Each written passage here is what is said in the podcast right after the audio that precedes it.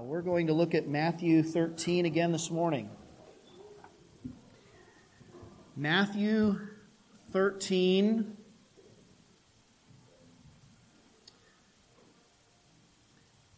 In this chapter, we have seven stories, seven parables that Jesus told that are sometimes called the parables of the. Does anybody know? Parables of the kingdom. These stories or these parables are little analogies to illustrate a spiritual truth.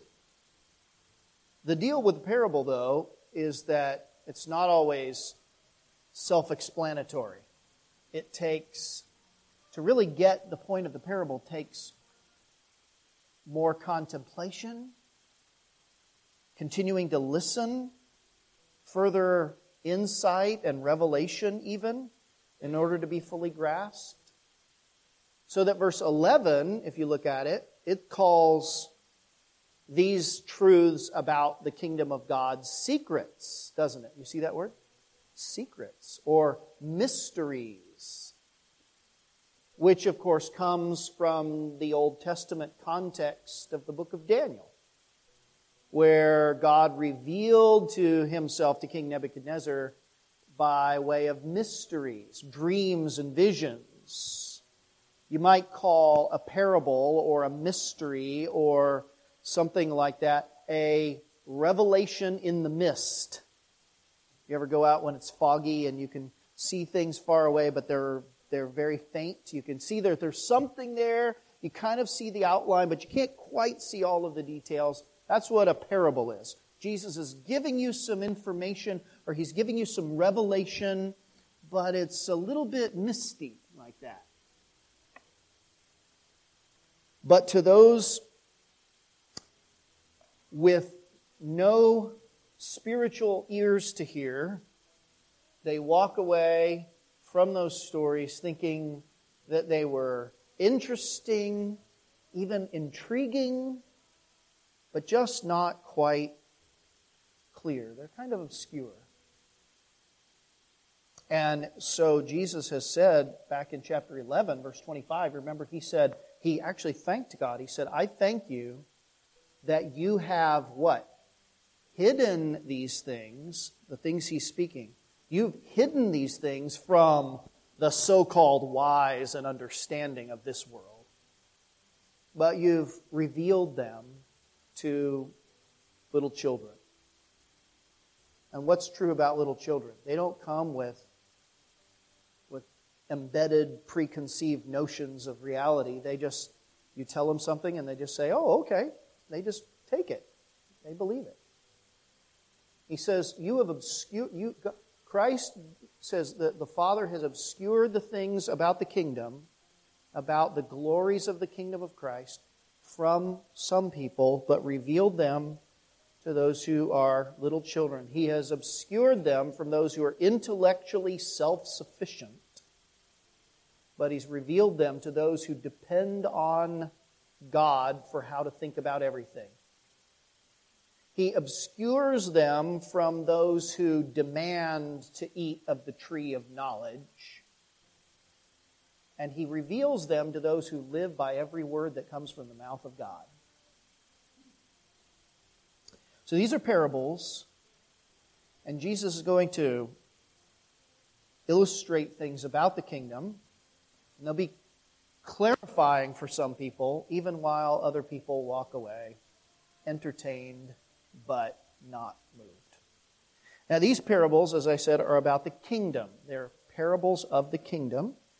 And so it's important that we're all in the same place on that in terms of what the kingdom is. The kingdom of heaven is God's rule, God's reign. That probably seems pretty obvious. The reign of God. And God reigns, the Bible teaches us, over all things. His sovereignty extends over everything that ever happens in this world. And that's why he says in one of the parables, the field that he's talking about is the whole world, right?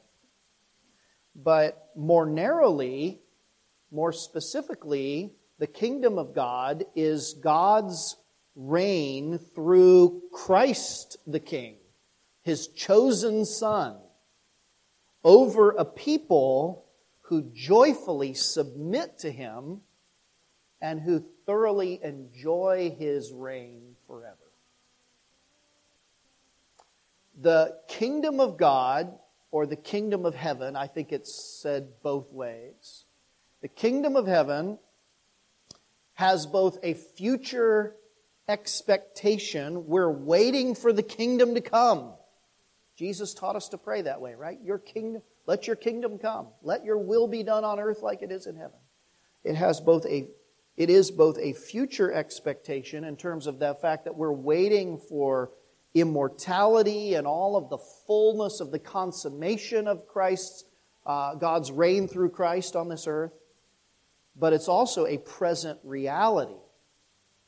It's a present reality almost like it's in another dimension, but it has real effects in this dimension. It's, it's a parallel kingdom going on right now to the kingdoms of this world, and it has real effects because it is in reality already established, already inaugurated when the king came. He didn't lose on the cross, he started reigning on the cross. So he was raised up to God's right hand. So that kingdom is already established and is already having effects being made visible in this world. We saw a couple of weeks ago how Jesus gave the illustration of leaven, a little bit of yeast that's hidden in the lump of dough. And even though it's hidden in there, like in some ways Jesus' parables are hidden, the kingdom of God is hidden from some people. So he says, even though that, that, that uh, yeast, that, that little lump of leaven was hidden in the dough, it nevertheless had effects that were manifest throughout the whole lump. And that's the way the kingdom of God is. It's, it's, it's invisible to so many people, and yet its effects become visible through the people who are committed to the king and whose lives are being transformed by it. And then their families are transformed, and their communities are transformed. And, and uh, that, so it is a kingdom that is uh, awaiting a future consummation and yet already is being made visible in the people of God. So each of these parables illustrates then something about the kingdom of God or the kingdom of heaven. And so today we come to three parables, three final parables in this text, and our, uh, we're going to look at verses 44 to 50. Would you follow it with me? Matthew 13, 44. The kingdom of heaven is like treasure hidden in a field, which a man found and covered up. Then, in his joy, he goes and sells all that he has and buys that field. Again, the kingdom of heaven is like a merchant in search of fine pearls, who, on finding one pearl of great value, went and sold all that he had and bought it. Again, the kingdom of heaven is like a net that was thrown into the sea and gathered fish of every kind. When it was full, the men drew it ashore and sat down and sorted the good into containers and threw away the bad. So it will be at the end of the age. The angels, Jesus says, will come out and separate the evil from the righteous and throw them into the fiery furnace. In that place, there will be weeping and gnashing of teeth. So there are three short parables, um, two basic sections. One, the parable of the treasure, right? You see that one, the first one? And the second one, the uh, pearl or the pearl merchant. Those two go together because they have a similar form and a similar theme. And then the second section is this first or this third parable, the parable of the net. And that also has a twin parable, but we looked at it a few weeks ago. Any idea what the parable, the twin parable of the net might be. I think it's the parable of the, somebody want to say? Yeah, I think that's, you're, you're right. The wheat and weeds. So, um, and, and, and, and I say it's a twin because they have very similar themes, and because even the wording itself at, at the end of the parable is very, very similar, almost identical in some ways. So, because we looked at the parable of the wheat and the weeds a few weeks ago, I want to take this second parable, or this third parable actually, first, and remind ourselves of that theme, and then we'll look at the first two. All right, so first of all, the parable of the net. And this is in verses 47 and following. A pretty common scene on the Sea of Galilee. You know that much of Jesus' ministry took place around the Sea of Galilee, all along the western and northern shores primarily. And uh, these disciples, some of them had been fishermen. This was a very common thing. They could picture these guys out there with their net. This would be a kind of a drag net, not the old TV cop show. You remember that in the old days, but um, a big net, probably weighted, um, thrown down out into the sea and sort of pulled along the bottom of the lake. Um, sometimes it's done from shore. Uh, sometimes a couple of boats, and the net would be stretched in between, and they'd pull the net. Um, and then they'd gather it in and see what got caught in the net. So here's a fishing by dragnet, and the imagery, of course, Jesus has already used um, in terms of telling his disciples, Follow me, and I will make you what? Fishers of men. And so in this parable, too, the fish represent men that are, um, that are gathered in. Um, the key element of the parable is the indiscriminate nature of the catch, right? The indiscriminate nature of the catch, which teaches us that the preaching of the gospel will inevitably draw all people along with it to the great day of God's judgment. The gospel will have that effect. It will inevitably draw all humanity along with it to the great day of God's judgment. And the focus of the parable then is on that day, the day of sorting. The time when you finally, when the net is full, there's no more fish to be caught. They're all brought in, and on the shore, some are thrown into, or, or some are uh, kept, the good and the bad are discarded. And of course, this is a way to talk about people and the great separation, the great distinction, the great divide that God will make among humanity at the end of the age. Um, now, when he says that there were fish that were good and there were fish that were bad, of course, we understand that on a, on a human level. There's some fish you like to eat and some fish you don't, some that are good for something and some that can't find any good use for it, and they would get rid of those. Um, but in terms of humanity, we dare not think of this difference as being people who are inherently good morally and people who are inherently bad morally. That's not the division that's being spoken of here. For the Bible says that we have all sinned and fallen short of the glory of God. In that sense, we're all bad fish by nature, inherently. And until you come to really just reckon on the Bible's teaching about the nature of humanity, you don't really have haven't begun, you haven't gotten to step one to understand the gospel.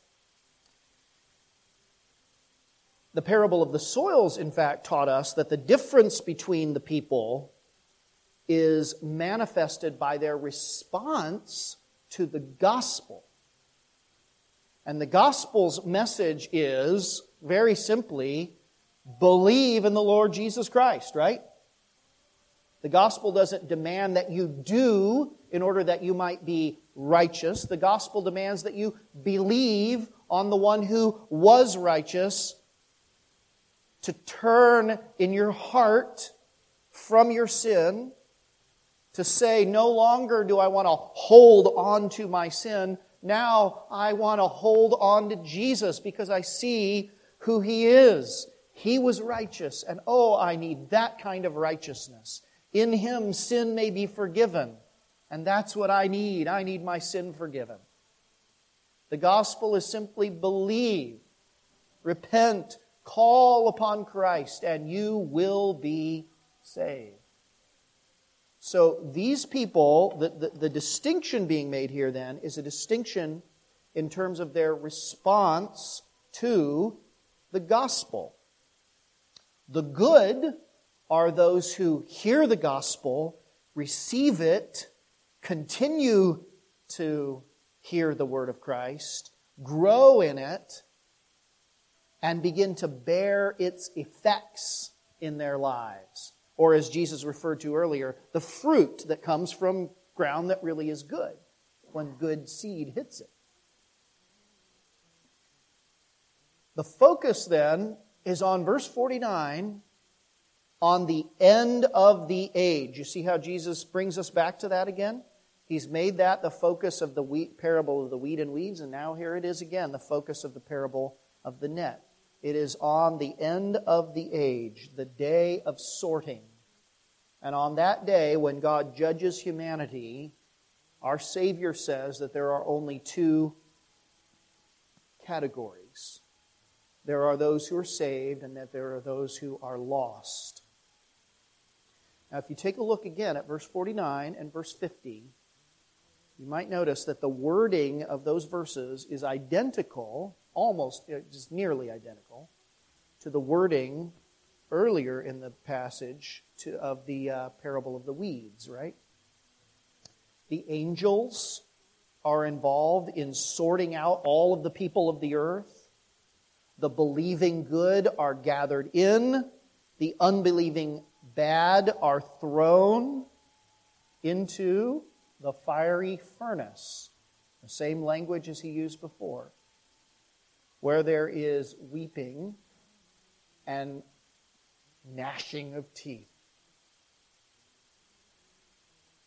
Now, that imagery almost just seemed like an element of the story back in the parable of the weeds. Because what do you do with weeds? You gather them all up, you put them all in a big heap, and you set them on fire, and you, you just burn them. Right? I mean, that's what they would have done. And take them down to the dump. Just burn them, and then you bring in the good weed. It almost, in that passage, almost seemed like just a kind of an element of the story. Although, of course, when we looked at it, we said, you know, there's something beyond just, just a story element there. In this passage, it becomes clear. Because who takes fish and gathers them in a pile and throws them into a fiery furnace? No, you just throw them back in the lake or whatever. If they've already died, you leave them lying on the shore for animals to eat. All of that, I, I bring it up to say this that this is not simply an element of story, but a description of the reality to which it points. Friends, hear me now. This is imagery. This is the imagery of hell.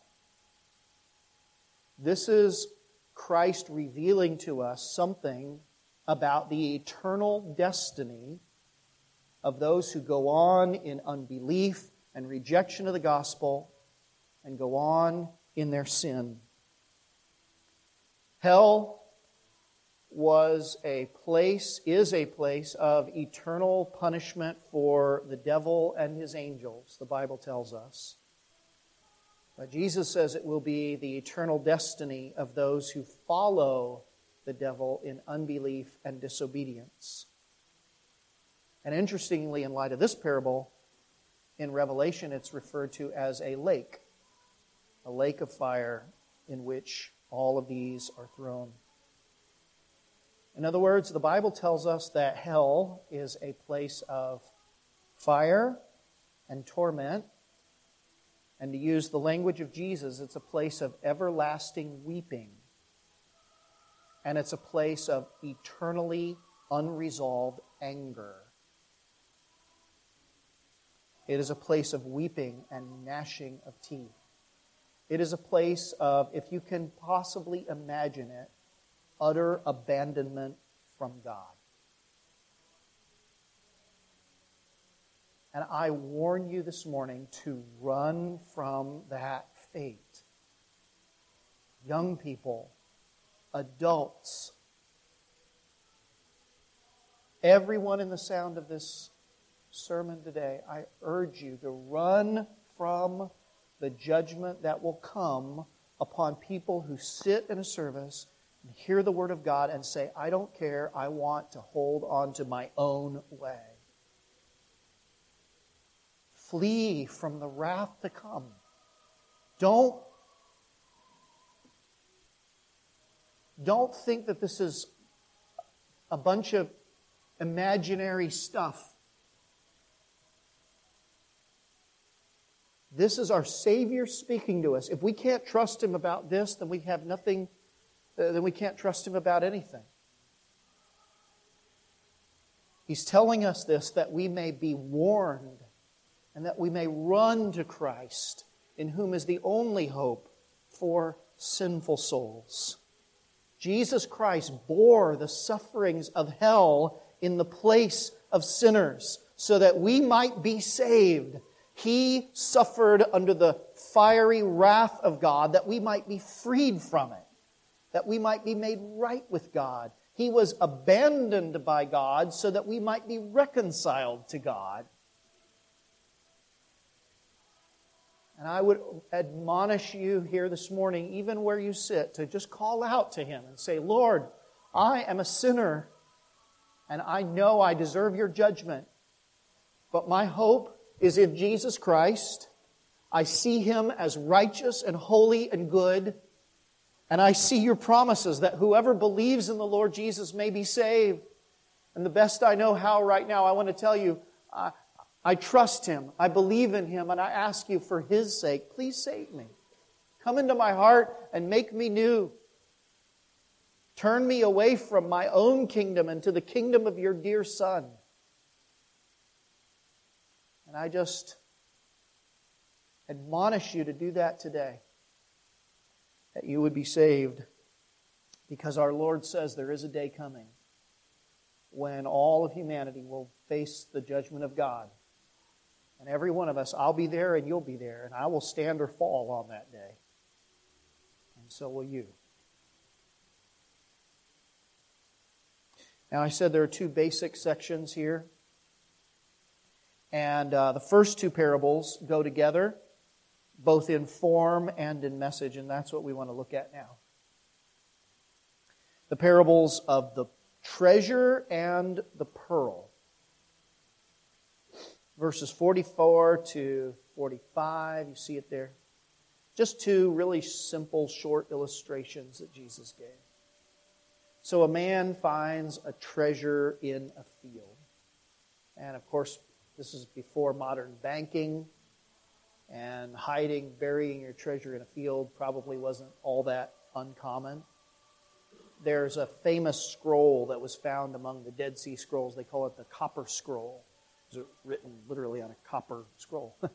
and uh, it gives, among other things, uh, the, the uh, directions to find caches of gold and jewels that are hidden among the caves. Likely still there somewhere because no one has ever deciphered the scroll and figured out where these treasures are. Uh, so here's a man who comes across a, a treasure, and you can just imagine uh, what that's like. When, when I was a kid, I loved to read stories of hidden treasure, finding treasure. Did you ever, ever read Treasure Island? And uh, these this group of people gets together and embarks on a journey and is willing to risk everything in order to find this buried loot. A number of years ago, uh, U.S. News and World Report ran an article about modern day treasure hunters, people who go out looking for sunken ships or buried treasures of different kinds that have been lost through the ages. And, but the subtitle caught my attention. The subtitle of the article was, You Can Easily Spend a Fortune to Find a Fortune. but that's exactly what, what this man does. Jesus says he goes and he sells everything he has in order to buy this one field where the treasure is buried.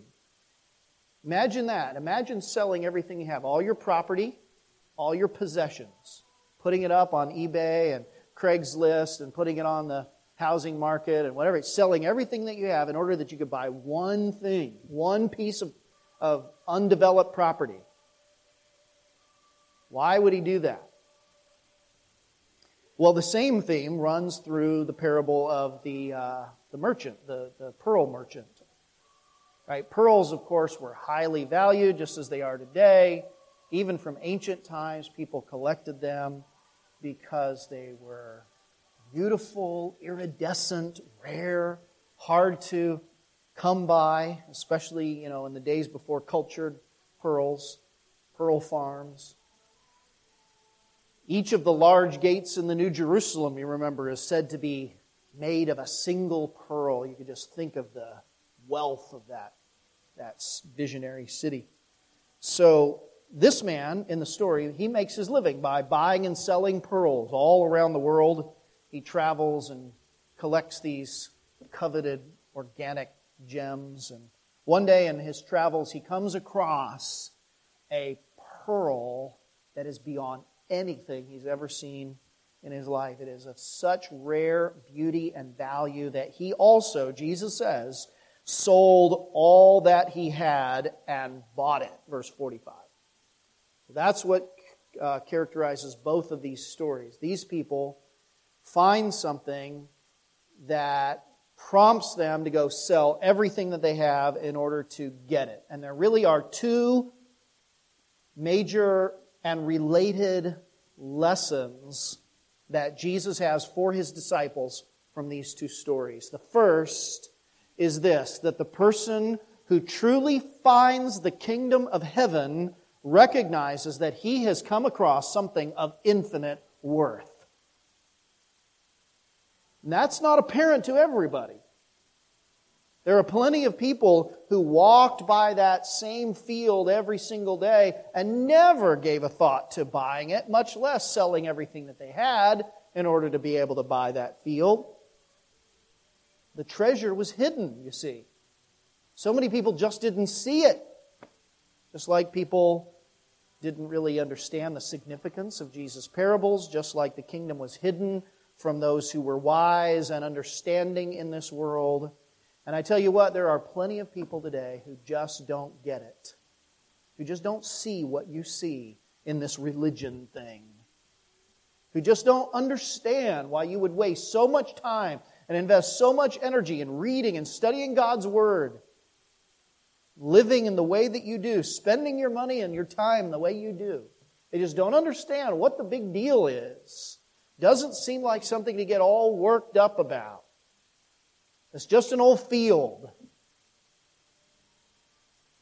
But there are many of you that have come to see and to understand the value of the kingdom of God, the worth of having God rule over you through Christ, the worth of being in the kingdom that is overseen by God Himself the value of living in a kingdom in which God rules over all things for the good, for the eternal good of every one of his subjects.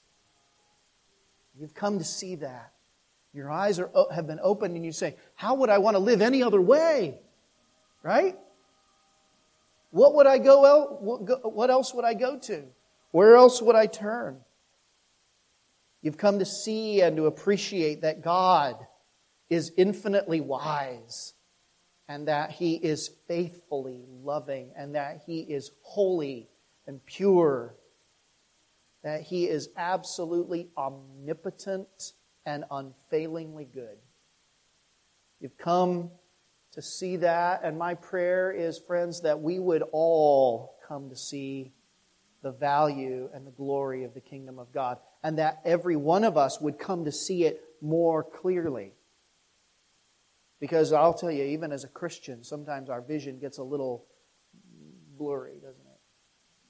Our sight gets uh, caught up with all of the other things in the world that are that are gilded, that are honeyed, and we lose sight of the one of peerless worth. But praise God, there was a time that He opened our eyes and we said, That's the way to live. That's the kingdom I want to be a part of. That realm is so beautiful and so wonderful and so full of peace and joy and prosperity and, and glory that, that I want to be a part of that, not a part of, not a part of this. He said, Lord, bring me into your kingdom.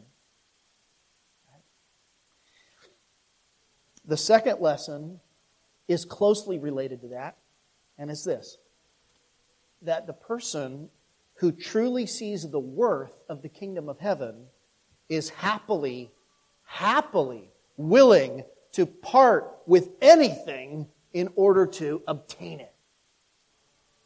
Each of these people in these stories sold everything that they had in order to possess and obtain it. Why? Why? What's going on? I mean, you think about that guy who passed by the field.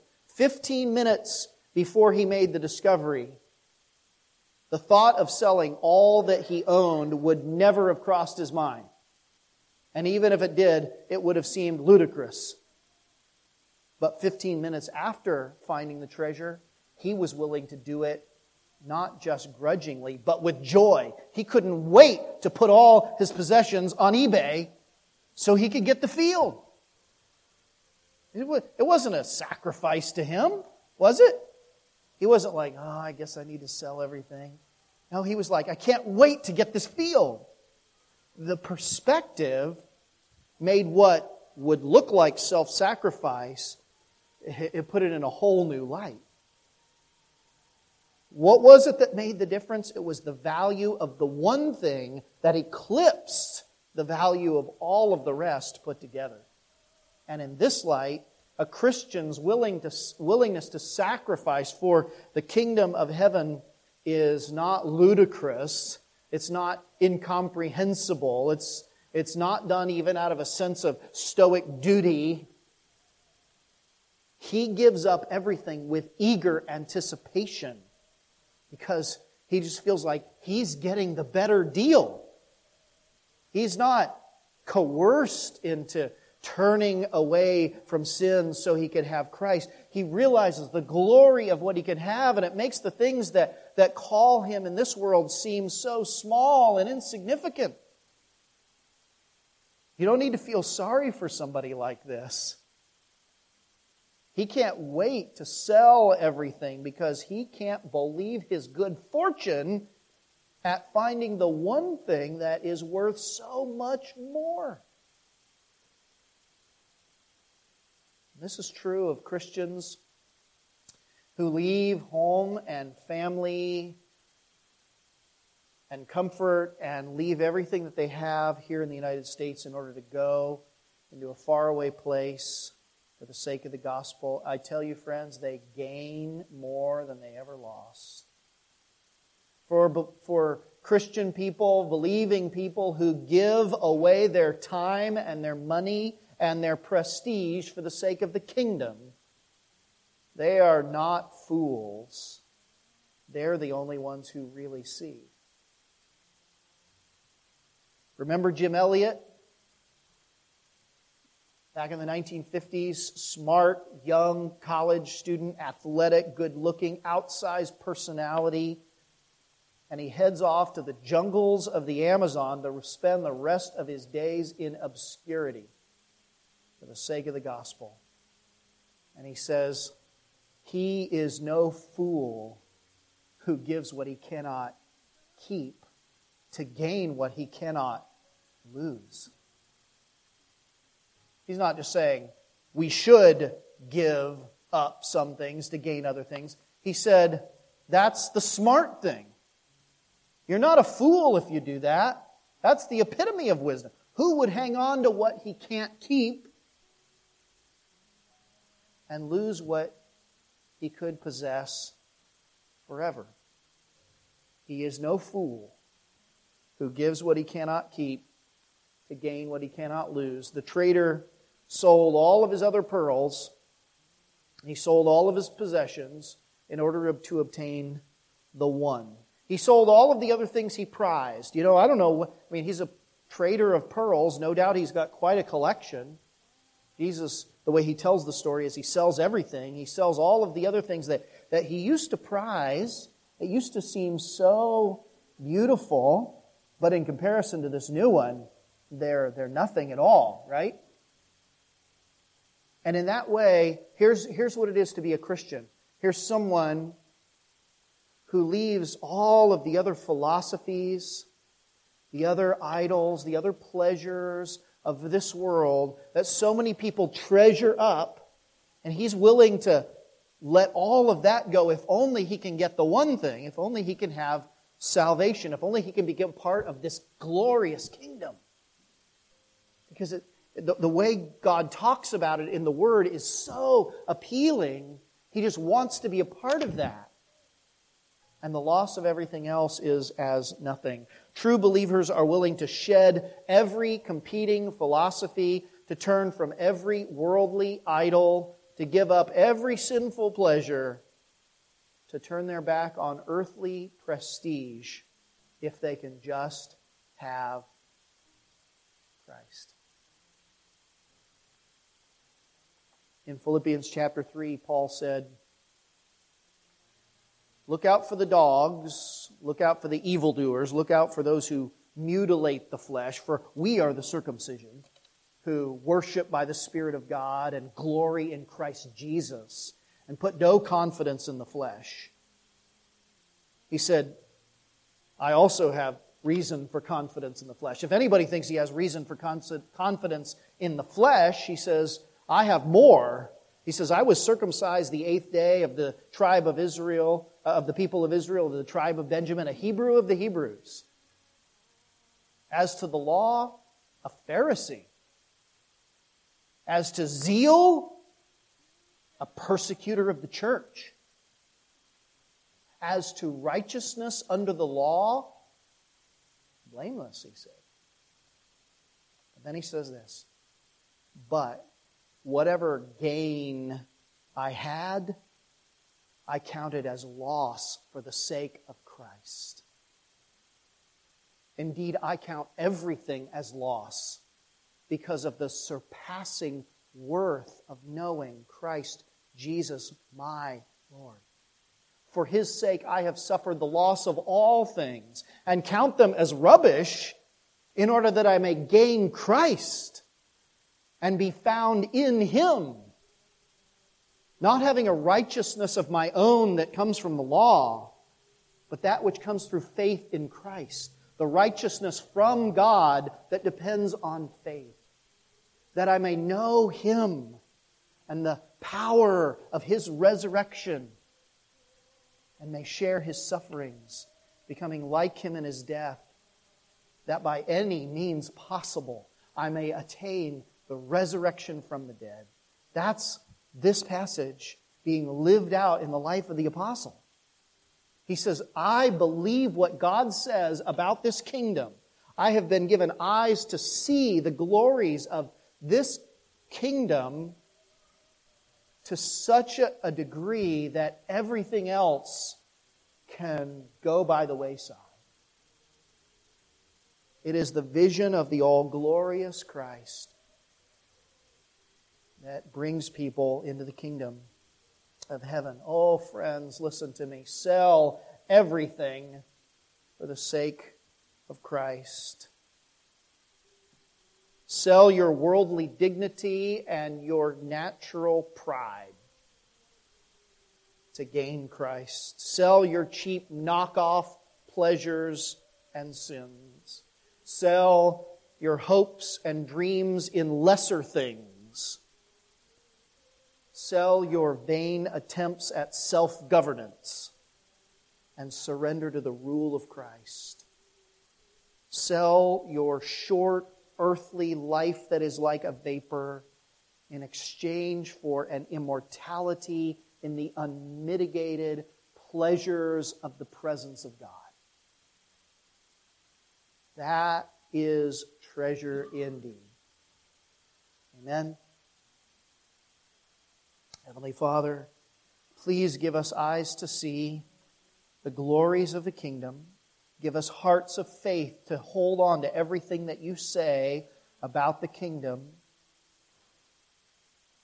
Give us a taste of the glories of your rule in our lives, even now, so that we are willing to leave everything in order to have Christ. Show us Christ, O Lord.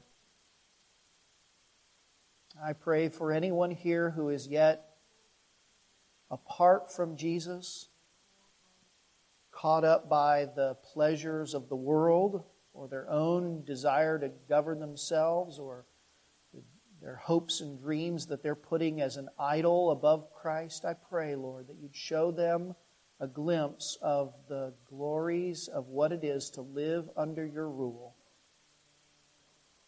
so that we would all run to Christ with greater earnestness. We pray it in His name. Amen. While the pianist plays.